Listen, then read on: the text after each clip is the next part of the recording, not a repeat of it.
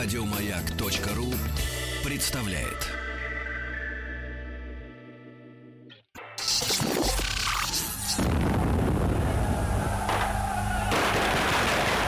Граждане министры Временного правительства, именем Военно-революционного комитета объявляю ваше Временное правительство арестованным. Это вы Завершается пролетарская революция экономики. Именем революции. Доброе утро еще раз, дорогие друзья и товарищи. Среда, 9 часов утра, и в нашей студии Василий Жанович Цветков. Доброе утро, Василий Жанович. Профессор эм, МПГУ, доктор исторических наук. И мы продолжаем наш большой очень объемный проект именем революции. Находимся мы в историческом отрезке, который имеет отношение к Первой мировой войне, правильно? Да. И э, тема сегодняшней нашей программы — это партийные финансы, несмотря на то, что Сергей Валерьевич улетел, улетел, практически говоря, как Ленин. А и хотелось бы сказать, что в разлив уехал, но не в разлив, а в Финляндию, которая в тот момент еще являлась частью Большой Российской империи. Мы говорим о партийных финансах, о политической жизни в России накануне революции. И, о, ну давайте, о нескольких интересных людях. Тем более, что вот совсем недавно, буквально, наверное, месяц назад, а на телеканале «Россия-1» у наших э, коллег а, в эфире как раз прошел сериал а, с Федором Бондарчуком, а, который назывался, если мне не изменяет память, «Демон революции». И это, конечно же, Александр э, Парвус. Да. Человек, э, ну, которого одни демонизируют, а другие говорят о том, что роль этого человека э, слегка вот в тех революционных событиях и та роль, которую ему приписывается, слегка преувеличена. Вот кто же на самом деле такой Александр Парвус? Ну, на самом деле, конечно, э, такое вот красивое словосочетание э, «демон революции», я думаю, что, может быть, оно действительно преувеличено. А, потому что это был человек, э, он, вот трудно назвать его политиком, да, потому что это был человек, который э, понимал вот специфику вообще тогдашней э, жизни общественной, политической, но э, он не стремился, наверное, э, сделать э, из этой политической жизни какое-то вот э, что-то такое особенное. А вот что им руководило, скорее всего, это вот стремление подстроиться э, под э, те ситуации, под те э, как бы перемены, которые происходили, и э, получить определенный доход, конечно, и не без этого. А, Ну, такой и- предприимчивый революционер. да, да, да, скорее всего, это было именно так. Э, Я вот в прошлый раз как раз э, с Сергеем Валерьевичем говорил уже, э, ведь смотрите, вот перед революцией, во время революции, 17 год, резко возрастает авторитет социал-демократов, социалистических партий. И многие из тех, кто были близки вот к подобного рода кругам, а Парвус был близок, но он именно был близок, то есть нужно четко себе представлять, что это не был эм, какой-то там лидер большевиков, э, аналогичный Ленину, ни в коем, никоим образом. А вообще уж если говорить о его партийной принадлежности, то э, это социал-демократ, э, ну, такой довольно широкого профиля. То есть он был в СДПГ. Социал-демократической партии Германии. Он был э, связан с меньшевиками непосредственно. А, И опять же, вот это вот свидетельствует о том, что, в общем-то, здесь э, у него такой четкой вот революционной политической позиции, пожалуй, это не было. Он был связан с э, Петросоветом, вот э, как раз 1905 год, с Троцким Это тоже. Да, сотрудничал. Причем э, тоже интересно, э, по идее, должен был бы вообще отбывать наказание в Сибири. Но вот по каким-то вот причинам до сих пор, наверное, не выяснено, да, э, он до Сибири не доехал, э, там то ли сбежал, то ли ему помогли бежать, то ли еще какие-то там условия. Короче говоря, он оказался в Европе, и там уже начал делать э, свою вот революционную, такую, наверное, в кавычках, э, карьеру. А, вот, но, опять же, вот смотрите, э, 15 2016 год. Э, уже ясно, что э, глубокий политический кризис, экономический кризис, война продлится долго, популярность войны падает. Э, и одновременно с этим возрастают вот всякого рода интересы, а как бы войну закончить, с одной стороны, и с другой стороны, как бы, может, революцию сделать. И вот на этом вот как раз Парбус играет. Причем он очень интересно ведет игру. По сути, на два фронта. То есть Ленин отмечает, есть действительно исторические документы, подтверждающие то, что у него были контакты С Парвусом. э, с Парвусом, да, отмечает вот его такую активность. Э, Он пытается э, как-то вот сблизиться с э, именно вот этой радикальной группой. Но надо тоже отметить, что в Швейцарии, вот в эмиграции, э, Ленин, вообще его ближайшее окружение, оно настолько было озабочено вот проблемой провокации, э, что любой вот контакт человека, который не обладает стопроцентным доверием, воспринимался, может быть, как некую провокацию. И всегда брали под подозрение вот такого рода людей. То есть, допустим, стопроцентно доверять можно было там тому же Радуку или той же Крупской, а вот такие люди, которые вдруг откуда-то вот когда-то там с ними были контакты, и вдруг они опять появляются и чего-то предлагают, и предлагают, причем э, такие вещи, что там деньги большие э, за революционную деятельность, всегда возникает подозрение, что это провокатор. Ну и, собственно, э, вот э, действительно, наверное, это оправдались эти подозрения, хотя э, вот тоже, наверное, не будет преувеличением сказать, что Парвус работал не на большевиков и не на немецкую разведку, хотя он был с ней связан. Вот с ней он был связан, это точно совершенно. Э, он, скорее всего, он работал на себя. То есть это был человек, который вот... Э, Зарабатывал таким образом деньги. Да. И опять же, вот смотрите, 16 год наступает, э, немцы, по большому счету, э, надеются на то, что будет какой-то внутренний взрыв в Антанте, всячески финансируют, денег не жалеют, ни, ни в коем образом, э, сепаратистов, прежде всего сепаратистов, в Англии ирландцев, на ирландское движение огромные деньги идут. А, там а, у нас, вот я в прошлый раз говорил тоже об этом, это финны, это Украина, это Польша. А, да, еще вот надо отметить Закавказье. Там вот очень Грузия. активно турки. Грузия, конечно. А, уже формируют там и воинские части даже. 300 человек там грузинский батальон сформировали. Польские легионы начинают формировать. Но это к вопросу вот. о термине «гибридная война», который да. многим нашим слушателям а, кажется, вот родился вот только в условиях, может быть, там 14-15 года. На самом деле, вот гибридную войну против нас вели еще и в Первую мировую войну. Конечно, в частности, конечно. те же самые немцы. Да, и вот Парвус э, появляется, он входит в контакт с резидентами немецкими в Швейцарии, в Германии тоже у него были контакты, и предлагает им, ну, в общем, как в фильме это было показано, э, так достаточно точно, предлагает им сделать революцию в России, да. Ну, вот тут тоже интересно. А, вопрос, э, он предлагает эту, э, сделать эту революцию, ну, и, а главной целью этой революции что должно а главная стать? цель должна быть э, просто вывод России из войны. Все, э, исключительно это поражение. Главное это, конечно, задача. Ну, а для него, как он сам себе объяснял, это э, там революция, в которой он сам лично будет играть очень большую роль. И для этого нужны деньги. Деньги, деньги и деньги. И вот это вот Ленина еще отталкивало, потому что человек, который все время рассуждает о деньгах, для которого революция это бизнес, это вот тоже не самый, далеко не самый лучший человек. Потому что понятно, что сейчас для него революция бизнес, а завтра для него будет другой бизнес. Завтра он будет провокацией заниматься тоже за деньги.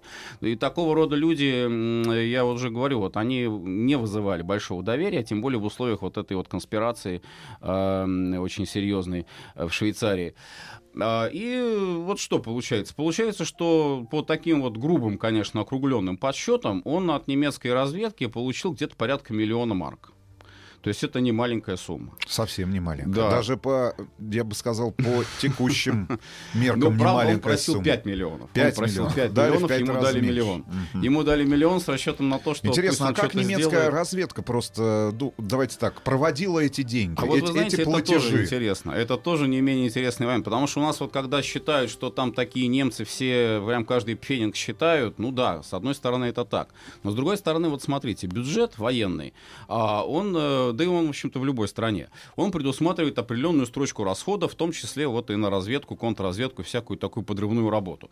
Э, получают их резиденты. Резиденты уже сами должны распоряжаться этими деньгами. То есть, естественно, понятно, что они не должны их пропивать, они должны искать вот людей, которые там способны какие-то подрывные акции выполнять.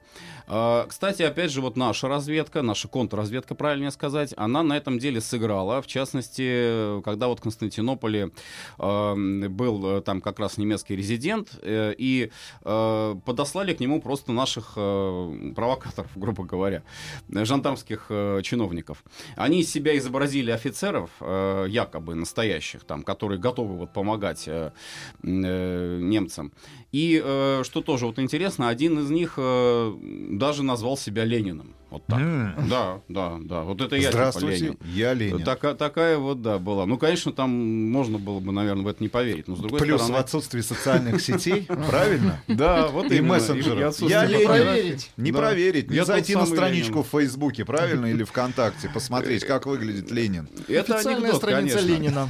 И вот они, значит, что? Они говорили, давай, давайте нам деньги, мы взорвем мосты на Транссибе, И мы э, взорвем там шахты в Донбассе. Значит, дайте нам там тысячи марок. Хорошо, значит, этот деятель, э, константинопольский резидент, отдает им щедрой рукой эти средства, а в Берлин сообщает, что вот, видите, я завербовал, вот скоро там, значит, должно что-то такое случиться в России. То, что там ничего не случается в результате, ну, значит, провалилась резидентура. Аналогичная ситуация и э, с резидентами, вот, которые были в Швейцарии. Там э, были эффективные у них операции, эффектив... да, очень эффективно. немцев имеется. У немцев, да, у немцев, австрийцев. Очень эффективно работали они с э, сепаратистами Украины. То есть э, в Вене буквально вот был создан такой союз освобождения Украины, и они туда вкладывали деньги, и действительно там э, велась реальная работа. Они работали среди военнопленных, вербовали там, ну, прям вот э, как власовцев там напоминает вот такая ситуация тоже. Э, С тем расчетом, что когда вот э, там возникнет необходимость, они вот эти вот э, этих людей перебросят на Украину и будут уже там формировать какие-то э, части, какие-то подрывные диверсанты. И были вот такие вот, как, э, опять же, контакты с тем же самым Парвусом, который вот предлагает делать революцию и просит там 5 миллионов, ну, ему дают, значит, деньги. Причем, что это интересно, он должен был революцию это сделать в 16 году. А, Не получилось больше в 16-м. Ничего не получилось, естественно, да, из этого. Вот. И как-то он после этого уже вот э, авторитет потерял. Василий Жанович Цветков в нашей студии, профессор, доктор исторических наук. Продолжаем мы наш большой проект э, именем революция. Говорим о Первой мировой войне, в частности, о партийных финансах, о политической жизни в России накануне революции. Василий Жанович, ну вот все-таки эта история, ну главная, наверное, да, которая известна ну, большинству, наверное, наших слушателей, которые а, маломальски интересуются историей. История с вагоном опломбированным, который, я, я уж не знаю, на чьи деньги он был куплен, и каким образом Парвус был замешан в этой истории. Но вот э, последние лет 10 или 15, наверное, может быть 20, я слышу постоянно о том, что на деньги Парвуса. На деньги Парвуса была осуществлена, осуществлена эта операция, и Ленина был отправлен в феврале 17 года в Ну, Россию. я немножко, я немножко все-таки хочу здесь притормозить, потому что это наш э, там перспективный проект, и мне бы хотелось сказать, что вот, как говорится, слушайте дальше нашу программу, и об этом обязательно поговорим. Это не будем спойлерить, товарищи. Да. Я вот еще что добавлю. Просто действительно у Ленина с Парвусом были отношения весьма м, такие сложные. И вот выпустил он, например, работу Ленин ну, опубликовал там у последней черты, такое символическое достаточно название, как потом роман Пикуля также назывался у последней черты. И там он прямо те- прямым текстом написал э, такую как бы партийную установку дал, что Парвус лежит сапоги Ниденбургу, ну прям так было написано, и поэтому с ним э, опасно иметь дело, то есть не связывайтесь с ним. Ладно бы он один, там вот в фильме, кстати, еще тоже реалистичный сюжет идет, э, там э, показан эстонец э, Кескела. Это еще одна, вот, еще одна группа э, социалистов, которые уже вот в Прибалтике работают. Э, Там реальная э, деятельность. Это действительно был человек такой, ну, ну, не сказать, что это был идеалист, который грезил там о свободной Прибалтике, но, в общем-то, вот это был деятель, действительно, который верил в то, что вот нужно брать деньги и нужно вкладывать их в какие-то реальные дела. В этом смысле он был, наверное, более добросовестным человеком, чем Парвус. Вот. А что касается его работы вот на немецкую разведку, здесь, да, здесь он, в общем-то, это тоже не скрывал, и настолько, насколько он мог это делать, он делал. С финнами аналогичная ситуация, тоже в прошлый раз мы об этом говорили. А, Правда, вот опять же, э, важный момент какой, что вот э, местные группы какие-то, местные э, партийные группы даже, подпольные вот эти вот люди, они не всегда ориентировались в том, кто вообще вот откуда прибыл и с какими намерениями. И в частности, вот, допустим, была группа Бухарина в Швеции, а Швеция это была шведский коридор через границу со Швецией, Финляндию, э, значит, приходили там и листовки, проходила литература подпольная, потом оружие пошло уже ближе к 17 году. Вот такой, в общем-то, достаточно надежный был коридор. Вот, и, э, видимо, там были какие-то тоже отчисления, потому что Крупская, вот когда составлялись отчеты э, по партийной кассе, она была секретарь как раз партийной кассы, она отмечала, что группа Бухарина достаточно хорошо себя Финансируется. чувствует, хорошо финансируется. Видимо, тоже вот не без этого. То есть, помогая финнам, э, финским революционерам, опосредованно как бы была вот связь через финнов, может быть, там Василий Жанович, э, а есть понимание вот на текущий момент, э, во-первых, как, какое количество денег все-таки немцы потратили, ну, давайте так, на работу со своей резидентурой, Мгм, либо мгм. с теми людьми, которые представляли их интересы, там неважно, на территории Российской империи, э, в, в тех же европейских странах. А, И, э, слушайте, сам это, ну, может быть, э, ну, на мой взгляд, очень интересный вопрос. А куда смотрела, ну, давайте, контрразведка российская? Она вообще отслеживала эти контакты? Контрразведка, к сожалению, была все-таки слабой на тот момент, потому что вообще сама по себе эта структура, она только начинает по большому счету формироваться. Формироваться. И э, более или менее нормально она складывается, как ни странно, покажется к 17 только году. А первые вот буквально годы э, генерал-квартирмейстерская часть. Вот один из э, таких видов деятельности генерал-квартирмейстерской части, любой, э, где там она может быть, в- на уровне корпуса, на уровне фронта, на уровне там ставки, вот, это в том числе разведывательная и контрразведывательная работа. И это, конечно, э, тормозило. Почему? Потому что многие э, спецоперации, которые нужно было проводить, они требовали разрешения свыше, а разрешение давали люди, которые с разведкой были не связаны, и могли просто тормозиться. И здесь вот э, в прошлый раз тоже вот говорили дело сахарозаводчиков, который вела контрразведка. Э, потом вот знаменитый наш вот разведчик, действительно вот великий буквально человек, наверное, недооцененный, к сожалению, до сих пор, это Батюшин.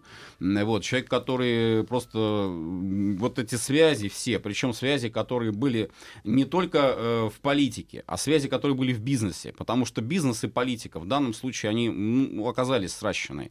И не, не в отношении там большевистской партии только, а в отношении других партий тоже. Вот, тот же самый Гучков, да, вот, который э, Ну, возглавлял говорили, да. Красный Крест, да, он же тоже, в общем, у него был свой бизнес, но бизнес шел не только на э, там, расширение производства, условно говоря, нужно на политику тоже тратился. Э, Всякие вот эти вот вещи э, нужно было, конечно, отслеживать лучше. А вообще вот по суммам, ну вот я вот только одну э, сумму при- приведу, но очень, э, на мой взгляд, Ну, характерно. кроме миллиона, который Парвус получил. Да, разовые выплаты, например, тот же самый СОС освобождения Украины. Это где-то порядка 200 тысяч марок ежемесячно отправлялось по статистике вот на развитие этих, Каждый месяц. этих направлений. Да. Работа с военнопленными, издание литературы, издание брошюр, подготовка пропагандистов, э, заброс их потом э, в случае необходимости уже на территорию Российской империи. То есть вот это вот э, действительно велась эта работа. В Грузии аналогично. Турки тоже расходы достаточно большие были. То есть там счет шел на тысячи, тысячи немецких фор- Василий. Жанович, Василий Жанович, ну, Вот чтобы так. работать с резидентурой и издавать ту же самую литературу, работать с военнопленными, нужны люди, которые хотя бы ментально будут близки да, к тем людям, которые находятся вот на тех территориях, на которых ведется работа. А что за люди? Ну вот э, в немецкой разведке. То есть это получается, а, ну давайте так, этнические немцы или все-таки люди, которые в той или иной степени имели отношение а, там, к России, к Российской империи, к той же самой Украине, если мы говорим Грузия, либо Прибалтика. Конечно, в том-то и дело, что это были в основном э, те, кто, ну, условно говоря, не нашел себя э, Здесь. да, в Российской империи, какие-то э, одержимые, может быть, честолюбием определенным там политики, которые старались, конечно, сделать э, вот на этом деле себе политическую карьеру. Хотя э, были и, наверное, такие наивные, тоже верившие, вот, ну, как тот же самый Кескула, допустим, да, э, верившие в то, что там э, помощь э, Германии это искренняя помощь, это поддержка там каких-то вот этих вот национальных движений, что это борьба с царизмом ведется, царизм страшный, ужасный. Э, Вот. Но э, тут надо четко себе представлять, что, э, опять же, вот если мы говорим о большевиках, да, то там была установка партийная, Ленин ее буквально вот на протяжении всей войны держал, э, что мы не за сепаратизм, Почему он, собственно, и не поддерживал контакты с сепаратистами, и по этой причине в том числе. А, Мы не за сепаратизм, мы за единство интернационала. То есть это не единая неделимая Россия, это надо правильно понимать, а это единый интернационал, в котором нет э, места вот этим вот сепаратистским движениям. И настроение. Да. И украинские рабочие, и эстонские рабочие, и финские Должны рабочие, быть и вместе. русские рабочие должны быть вместе, конечно. Тут, правда, э, близко это было к лозунгу Троцкого «Соединенные Штаты Европы». Вот он его Ну, лозунг кстати этот говоря, слушайте, но Соединенные Штаты Европы появились э, на лентах информационных агентств буквально на прошлой неделе. В том-то и дело. Это, это, это Ничего вот нового. Троцкистские, троцкистские лозунг, но он немножко переделан, конечно, по форме сейчас, наверное, в смысле, по содержанию. А по форме он э, был именно вот таким, что здесь Троцкий считал необходимой вот эту идею мировой революции. В этом смысле он вот, например, с Лениным не расходился, пока, на тот момент. Потом, конечно, они уже там будут э, спорить по этому поводу. Ну, вот. Но на тот момент тоже это вот единая такая вот э, среда, единое революционное э, пространство. Ну и, конечно, нужно отметить вот два очень важных э, момента, мне кажется. Э, это Э, Василий Жанович, чтобы... давайте после новостей и да. новостей спорта Хорошо. обязательно отметим два важных Спасибо. момента. В нашей студии Василий Жанович Цветков, профессор Московского педагогического государственного университета, доктор исторических наук. Продолжаем цикл наших программ именем революции. Говорим о Первой мировой войне, о партийных финансах и о политической жизни в России накануне революции. Товарищи, рабочая крестьянская революция – о необходимости которой все время говорили большевики, совершилась!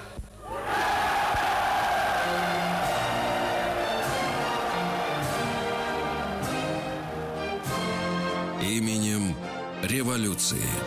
Доброе утро, дорогие друзья и товарищи. Среда, 9 а, часов 37 минут. Мы продолжаем цикл наших программ, посвященных а, Великой Октябрьской социалистической революции. Называется он «Именем революции». Ну и в нашей студии Василий Жанович Цветков, профессор Московского педагогического государственного университета, доктор исторических наук. А, говорим мы о Первой мировой войне. Это 16-й год, да? Поговорили немножко о роли Александра Парвуса.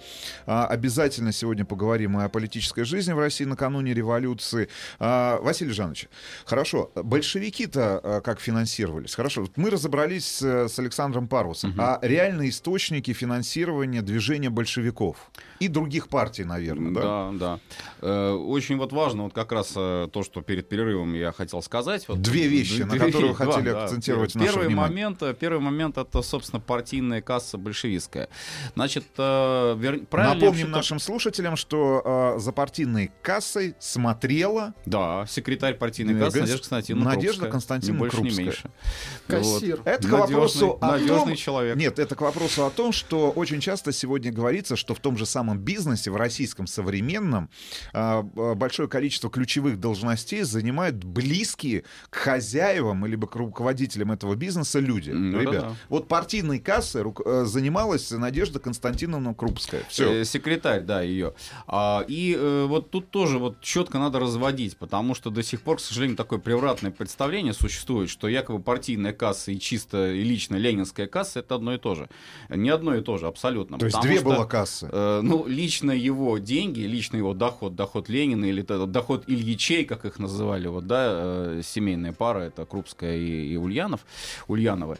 А, вот, а у них э, партийные деньги, вот мы уже говорили в одной из передач, в основном это э, либо какие-то отчисления очень небольшие, очень небольшие э, из партийной кассы, действительно, там буквально речь шла, может быть, о каких-то сотнях франках, а не о тысячах никаких, да, и наследство, которое получили, которое прусская получила от двоюродной сестры своей матери, там 4000 рублей золотых, это не Всё. маленькая сумма. Вся сумма была переведена сначала в Краков, потом, ну, там, правда, они потеряли при переводах, а потом это перевели в Швейцарии, уже в швейцарских банках.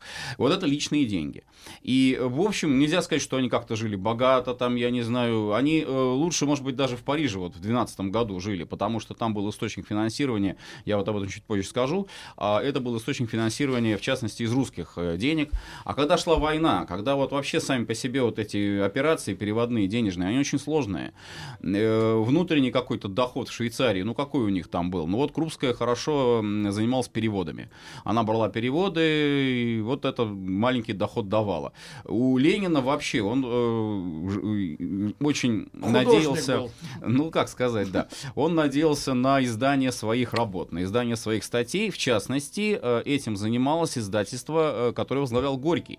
А Горький э, был директор издательства «Парус», «Парус» э, социал-демократическое издательство, и газета была такая тоже, м, у них аналогично издавали. И здесь э, действительно были большие деньги. Большие деньги крутились. А, Так вот, Горький, например, еще во время Первой русской революции разово, буквально вот э, в 1905 году перечислил в партийную кассу большевиков 15 тысяч рублей. 15 Неплохо. тысяч золотых рублей. Вот, это, это тоже немало. Неплохой взнос. Да, и дальше тоже эти, эта поддержка продолжалась. И э, что уж тут, в общем, говорить, конечно, Горький Ленину помогал и лично помогал. А вот что касается партийной кассы, то здесь, э, значит, были определенные отчисления и от бизнес-структуры. Ленин э, потом уже Так, в вот здесь 17 году... поподробнее, Василий Жанович. Да. Ленин в 17 году говорил, кстати, о том, что, в общем, никто большевикам бизнесом заниматься не запрещал. Вот примерно такая была позиция, что раз, А раз что, это можно, за пози- а- а что это за позиция такая официального, а- а- официального государства и чиновников? Э, Это не их, как бы, личный, там, ну, условно говоря, э, тезис, да, а это просто возможность заработать и отчислять э, деньги от полученного дохода в партийную кассу. И я здесь три буквально вот назову тоже таких вот, наверное, хороших источника. Первый это вот уже в прошлый раз помянутая фирма Ганецкого, Фюрстенберга, э, которая занималась посредническими операциями, и через аффилированные структуры шли деньги не, не, не очень большие, не какие-то там гигантские, я не знаю, средства, но шли тоже деньги в партийную кассу. Это раз. Второй момент очень интересный, мало кто о нем, наверное, знает тоже. Это, э, ну, все, наверное, знают электростанцию на Раушской набережной, Знаем. знаменитый РАО ЕС. Да, так вот Рядом это- с Кремлем находится. Да, именно. Так вот, это э, как раз электростанция, э, ее коммерческим директором стал э, никто иной вот в 2014 году, как Глеб Максимiliанович Крыжановский. Тоже известный. Старый большевик, буквально еще чуть ли не с первого съезда партии, да, э, личный как раз э, такой поддерживавший очень активно Ленина. А, И э, дело в том, что вообще эта электростанция принадлежала изначально немцам. А потом, когда началась война, естественно, на нее наложили секвестр и передали всю администрацию, перешла уже в русские руки. А Крыжановский еще у немцев, э, он работал там э, инженером-электриком и стал директором. Вот так. То есть э, вот это к вопросу о том, конечно, он был под наблюдением, под надзором, но это к вопросу о том, что вот все-таки это не сразу вот член СДРП и сразу тебя в тюрьму да, сажают. Нет, совершенно не обязательно. И вот Но это он- практически сегодня РАО ЕС России. да, На минуточку. очень. Доходное, Но если очень говорить о масштабах дело. просто самой электростанции, Конечно, конечно. Очень доходное дело для Москвы. И он э, устроил на работу, там, начиная от э, простых секретарей и заканчивая... там, большевиков опять же. Членов РСДРП, совершенно верно. Я вот просто один пример приведу. Знаменитая землячка. Залкинд, которая в Крыму прославилась потом, она работала у него на электростанции. Вот. А, там Нагин, который Ну, поставлял... во-первых, там тепло. Во-вторых, там всегда есть свет. А, хотелось бы сказать, например, если бы они в 21 веке занимались революционным движением, что они там майнили что-то, им нужно было электричество. Но они майнили немножко другое, правильно? Э, Ну, опять же, я не хочу тоже сказать, что это было прям вот тотальное там э, финансирование. Отчисления определенные шли. Причем, что вот интересно тоже, Крыжановский, когда э, начал разбираться в документации, вот оставшейся от немцев, он обратил внимание, что э, вот был э, как бы отчет, и там была строчка в отчете немецкая. Примерно она так звучала. Деньги на подкуп полиции. Absolutely. Вот прямо так. То есть, Взятки. ну да, да. И она шла строкой в бюджете, то есть э, бюджет организации. Вообще не оригинально. Но он эту строчку так и оставил. То есть она, она осталась, и вроде бы как здесь... Разрушаете э, наше конфликтов не представление. Василий Жанович, о том, как работает мир капитализма. Да в вот частности, работает. немецкий капитализм. Да, тоже через взятки все. А немцы, э, немцы, ну, те, кто как бы в Россию уезжали, многие, вот многие, я не говорю, что все, но очень многие коммерсанты, они как бы уже Вливались. Ориентировались. Ну да, они ориентировались на то, что в России есть своя Ассимилировались. специфика. И вот это нужно Ну, учитывать. а кроме А электростанции... кроме электростанции, э, значит, еще очень важный доход это партийная литература. Потому что вот иногда тоже вот считают, что ну что там э, деньги, какие она может дать? Она дает деньги. Это подписчики, это, это газеты. Э, пресса партийная в разы выросла в 2017 году. Вот, правда, это уже было после февраля 2017 года. Но правда, она, э, как газета, она давала очень большую прибыль прибыль. То есть это тоже нельзя вот э, сбрасывать со счетов. Там себестоимость ее печати была не очень высокой. Листовки дороже обходилось печатать, э, чем газету. А э, спрос на нее был большой. То есть вот это тоже. И это к вопросу вот о том, что когда сейчас говорят вот сплошные там немецкие деньги. Если бы там не было немецких денег, не было бы ничего. Ну, какие-то там, я не знаю, были, может быть, вот как там с группой Бухарина, например, да, в Швеции. Определенные были у них э, вот контакты, но отнюдь не поголовно, естественно. То есть, э, я вот просто хочу зачитать здесь, я думаю, интересная будет цитата э, из э, воспоминаний великого князя Александра Михайловича. Ну, это, правда, конечно, источник такой все-таки, может быть, не очень э, объективный, но, тем не менее, он просто э, вот известные ему факты отмечает. Э, входила э, группа, вот имеется в виду бизнес э, российский, заигрывание с представителями наших оппозиционных партий. Максиму Горькому, Сибирским банкам, были даны средства на издание в Санкт-Петербурге ежедневной газеты «Новый мир» большевистского направления и ежемесячного журнала «Анналы». Оба эти издания имели в числе своих сотрудников Ленина и открыто высказывались на своих страницах за свержение существующего строя. Знаменитая школа революционеров, основанная Горьким на острове Капри, была долгое время финансирована Савой Морозовым, общепризнанным московским текстильным королем, и считала теперешнего главу советского правительства Сталина в числе своих наиболее способных учеников. Бывший советский полпред в Лондоне Красин был в 13 году директором на одной из путиловских заводов в Санкт-Петербурге. Но правильнее он не в Санкт-Петербурге был, он был в Москве. Сименс и Шукерт завод, и он там э, действительно входил в правление, Красин. Во время войны э, он был назначен членом военно-промышленного комитета.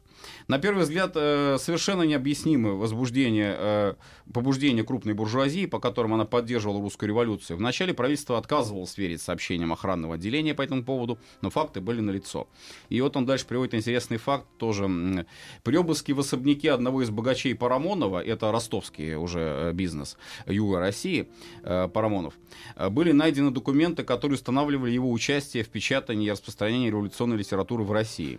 Парамонова судили приговорили к двум годам тюремного заключения. Приговор этот, однако, был отменен ввиду значительного пожертвования, сделанного им на сооружение памятника в ознаменовании 300-летия Дома Романова. Прекрасно, я считаю. Ага. От большевиков к Романовым, и все это в течение одного года. С головой у них как было? Реально. Я еще добавлю, что Парамонов, э, он стал финансировать потом ОСВАК, э, Деникинский, э, отдел пропаганды. То есть во время революции, уже после революции, он достаточно много денег Ну, Василий Жанович, все это очень похоже на, давайте так, на те экспертные оценки, которые сегодня даются, и тем процессам, которые происходили на той же самой Украине, там в конце 13-го, начале 14 -го года, правильно? Да. А, когда финансировалось огромное количество средств массовой информации. Да, Только да, сегодня да. это не печатные издания, это интернет-издания, всевозможные mm-hmm. каналы э, на сервисе, например, том же самом на видеохостинге YouTube. Да. Э, всевозможные каналы в Твиттере, в социальных сетях, в Фейсбуке, ВКонтакте. Просто изменилась точка приложения этих усилий. И все. Конечно. На самом деле методы борьбы и методы ведения той же самой гибридной войны, они остаются прежними. Правильно? По это счету, средства да. массовой информации, это яркие спикеры, талантливые, харизматичные лидеры, которые способны а, в рамках имеющихся ресурсов, правильно, имеющихся денежных средств, ну, организовать некую точку напряжения, да, правильно? Да. В том же самом государстве, если мы говорим об Украине, да, ну вот, пожалуйста, 13-14 год. Конечно. Только там, кроме всего прочего, еще и был массовый протест, который в конце концов вылился после череды провокаций еще и в массовую бойню, которая была устроена, ну, неизвестными до сих пор лицами, пускай там суд разбирается, и это следствие, которое идет уже третий год, в массовую бойню, да, которая, да, да вот послужил таким прологом уже к тем событиям, ну, которые. Мы, о которых просто, мы знаем. Просто нужно всегда учитывать, что есть э, действительно, вот как вы сказали, э, эти точки приложения, которые могут дать эффект. В противном случае, если точек приложения нет, сделать ее на пустом месте. Вот если нет, допустим, поддержки, общественной поддержки, нет какого-то недовольства общественного, Конечно, то ничего и не получится. Сколько бы денег ты не истратил, они уйдут в песок. Вот. Это тоже надо понимать. А немцы как раз, вот опять возвращаясь к вопросу о разведке, о средствах, они э, очень надеялись на раскол России, они очень надеялись на поражение, на выход России из войны, и, в общем, денег не жалели. Даже хотя бы это были там авантюристы какие-нибудь, типа того же Паруса э, и так далее. Василий Жанович, угу. а кроме большевиков, а какие еще движения, а, партии получали деньги и каким образом они финансировались? Вот тоже интересный вопрос, потому что я, э, в общем-то, считаю, что это тоже нужно обязательно иметь в виду, ведь э, партии, ну вот в прошлый раз мы говорили, э, что были достаточно большие отчисления, бюджетные отчисления, были на деятельность проправительственных партий. Давайте, Василий Жанович, после да. небольшой паузы Мгм, обязательно мгм. продолжим. Это проект именем революции.